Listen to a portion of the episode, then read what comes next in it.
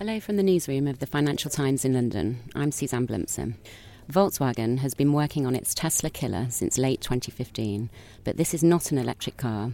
It is the underlying chassis or platform, the building block for 50 different models of electric car that VW promises to make by 2025.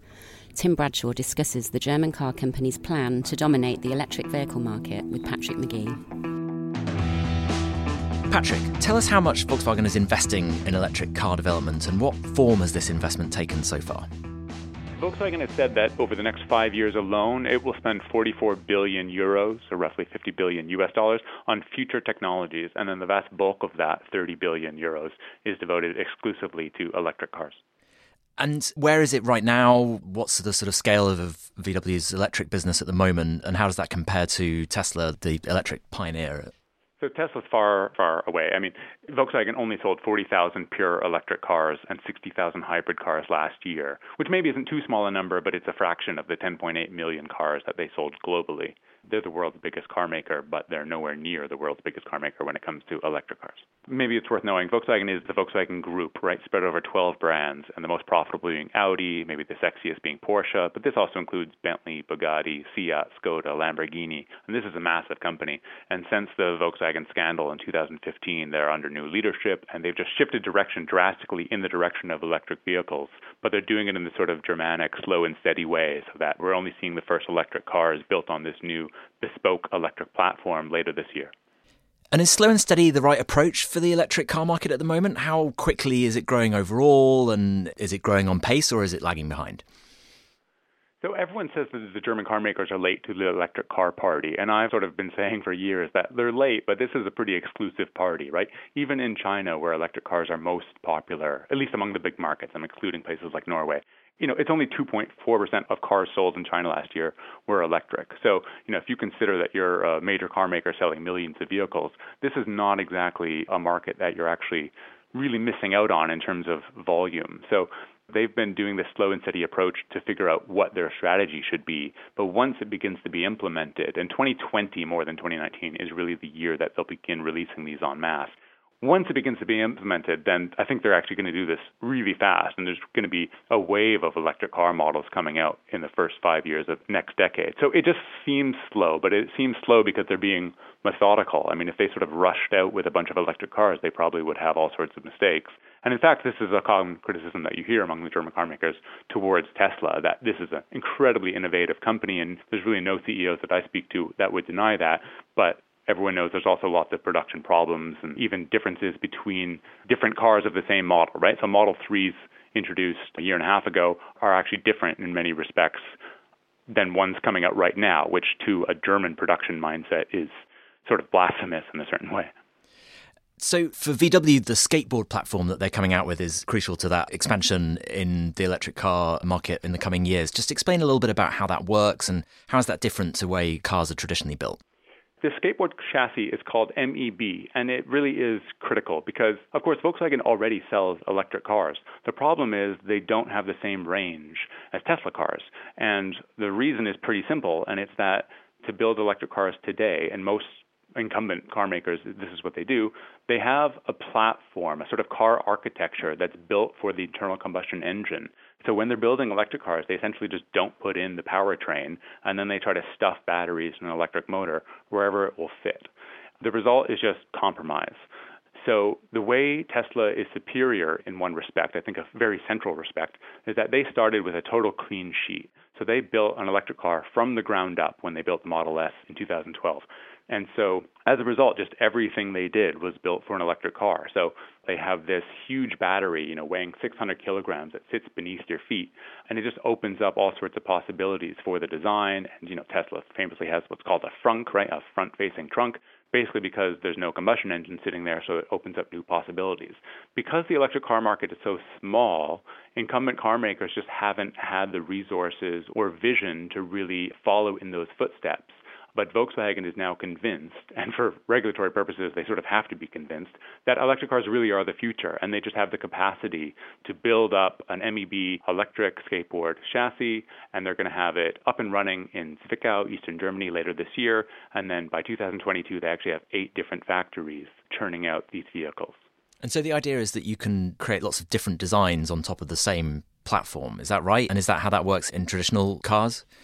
Yeah, not to get too too wonky here, but there's something that Volkswagen introduced called modular production. It sounds wonky, but it's really really important. So if you sort of go back in the history of automotive, what you find is that there's always been efforts to use the same parts in a variety of different cars. There's this famous magazine cover of the 1980s where a GM executive is sitting in front of four cars that are ostensibly different and they're all based on very similar parts. And it's more infamous than famous because the four cars basically all look the same, but that wasn't sort of GM's intention. And that's always been the problem that if you use the same parts, you end up with cookie cutter monotony. And what Volkswagen pioneered about a decade ago with combustion engine cars is something called modular production. And what that meant was that instead of sharing tangible parts and components, they began to share abstract things, so fixed dimensions. And what that meant was that you could sort of plug and play where something went and you could differentiate the quality somehow. So if you have maybe like 100 different engines and they can all fit in the same way, well, then you can sort of have a spectrum of engines that are ranging from cheap ones that are used in Seat to really expensive ones that are used in Audi. But you can plug and play in a variety of ways. And so you're sort of achieving cost savings as well as variety. It's sort of the holy grail of these two things that are supposed to be contradictory. But MQB, the platform where they've done this for internal combustion engines, was never really this huge cost saving success. And it's because Volkswagen was so enthusiastic about their variety that they never really got the cost savings down. So only in the last few years have they really clamped down on the variety that's offered. And they're going to do this to like a sort of crazy degree for MEB. So the electric cars that Volkswagen is offering is going to have far, far fewer steering wheels or seats or something that you're allowed to, as a customer, purchase but the result will be a huge, huge boon in simplicity, both in engineering and sales for Volkswagen. And does that bring the cost down as well? I mean, VW's obviously got a regulatory imperative to invest in this platform, and there's certainly plenty of competition that it's got to catch up with, but it's also got to sell these things at a price that consumers want and that can go a distance that they need. Is that happening? Is there evidence that they can get there? So they haven't released actual prices. All they've really said is that their first hatchback electric car, a car known as the ID Neo, is going to cost the same as a diesel. That's about 30,000 euros, but whether it ends up being 29 or 32, nobody quite knows because they haven't announced it. But if you sort of put that into the realm of what a Tesla sells for in Germany, the Model 3 starting price is 55,000 euros.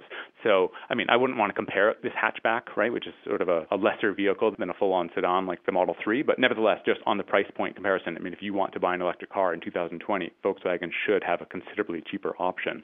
But they've even said that by 2022, 2022 or 2023, they want to be able to sell a compact SUV that's electric for just 18,000 euros.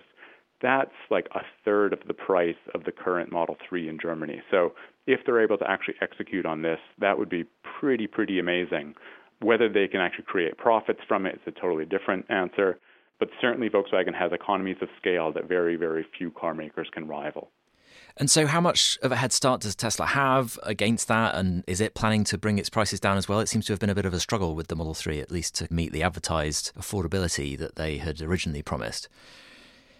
Tesla's such a funny one, isn't it? Because we can say that the main thing for Tesla in 2018 was problems in production, and God knows a lot of media stories got written about that. But I mean, they managed to double their production just between the second quarter and the third quarter. I know it was a major disappointment when Tesla came out for the fourth quarter just last week. Tesla said they, they built something like 90,000 vehicles, and you know the street was all disappointed because they were expecting 92,000. Well, okay, fine, but that was more than double from the prior year. So Tesla is ramping up at an incredible pace. I think the problem for Tesla is they haven't yet had an annual profit. And given just the cost of lithium ion batteries and cobalt and everything that has to go into an electric vehicle, this really could be an economy of scale game. And that's where a group like Volkswagen, but also GM, also Toyota, could really thrive. The main difference is maybe worth pointing out is so much of this is, of course, the battery. And Tesla does have this unique strategy with the Gigafactory of being far more involved in battery development than really any other car maker that I know. And how far does this extend to the infrastructure for electric cars? That's been a huge differentiator for Tesla in terms of having the supercharger network rolled out across the US and increasingly around other parts of the world. Is that problem being solved as well? And how much does the car maker themselves have to get involved in that at this point? I think Volkswagen and probably all the car makers have been reluctant to adapt if you think of Henry Ford and every car maker since, they just have not had to consider where you put petrol into your car. This just is a different industry. But for whatever reason, in electric cars, that just hasn't been the case. I mean, I guess with Tesla having no supercharger network to rely on, it just built it itself. And now other car makers have sort of been pressured to do the same thing because they know that nobody's going to buy their cars if it's not easy to charge them. So Volkswagen has a few different strategies. It's hard to just say it in a single sentence, but you know, they have this joint development with the other German car makers and Ford, a company called Ionity that's releasing charging stations across Europe. And then they also have some more interesting things. So, you know, if you have a cell phone, you probably have a power bank to charge it once in a while when you're on the go, when you're on a train. And they've actually just released, and they're going to put into series production, a sort of giant power bank that can charge four cars at once. And the idea is that they can set them up in locations and sort of gauge whether or not there's a demand for charging that works there. So it can sort of serve a gauging demand perspective, but also, let's say, I don't know, you had Woodstock being held over the course of a week in a series of fields Volkswagen could sort of deploy these things within a few hours' notice, and so people could drive their electric cars. So I don't know. Volkswagen's thinking in a holistic sense in which they've never really had to before to make sure that there are charging stations and that they're also powered by renewable energy. So Volkswagen's made this big push to say, you know, it doesn't make sense for you to buy an electric car if you're just going to fuel it by coal. So they're making sure that you can actually purchase energy that's only coming from solar and wind. My final question is we've talked a lot about electric cars. Are cars the right electric vehicles for all of these companies to be investing in at the moment? I've written an awful lot about the crazy amounts of money that are going into electric scooter sharing companies, electric bike sharing companies, and they're not making the vehicles themselves by and large. They're just buying them from suppliers primarily in China. But do you sort of feel like as the world goes electric, that Volkswagen trying to create something that's maybe a better tailor made electric car than adapting their existing models, but there's an opportunity to more radically rethink what the car is at this point and whether that has to be a scooter or something kind of smaller. Is that the right approach? Are cities' congestion problems going to be solved by just having some more electric cars rather than gas guzzling ones? I think if I was a Volkswagen shareholder, and I certainly am not one, it would be my biggest concern, which is that they're spending billions upon billions, right? 30 billion euros just in the next five years on electrifying everything and they have really no interest or capacity to be involved with the micro mobility of the scooters that you mentioned. Individual ownership could die in favor of you know robo taxis and all that. And Volkswagen of all companies just is not really at the forefront of that stuff. It's not to say that they don't have anything. You know, if you want to subscribe to a variety of Porsches right now, you can do that with the Porsche Passport program, but they're not really at the forefront of it. So I do think it's sort of based on the idea that individual owners are still going from A to B but in a sense, maybe it's premature to be thinking too much along those lines. I mean, you know, they did sell 10.8 million cars last year. That was more than the previous year. And even in a place like China, where the market actually shrank for the first time since 1990, Volkswagen was able to sell more cars and actually increase its market share. So, you know, I think there's what 90 million cars sold a year. Not many people really think that's actually going down between now and 2025. And so, really, that's the market that they're going after right now. Tens of millions of cars sold a year, but more and more of them are going to be electric. Whether this sets them up well for post 2025 is really a whole different question, and it's really hard to gauge. But even when you talk about robo taxis, everybody involved wants those to be electric too. So the two sort of should go hand in hand, but it's definitely true that autonomous vehicle technology is way more of a revolution than simply changing the powertrain from internal combustion engine to electric. Great. Patrick, thanks very much indeed for chatting welcome. Thank you. That was Tim Bradshaw, our global technology correspondent, talking to Patrick McGee, our Frankfurt correspondent. We'll be back with another news feature tomorrow. In the meantime, if you're not already a subscriber and would like to discover more FT content, do take a look at our latest subscription offer at ft.com/offer.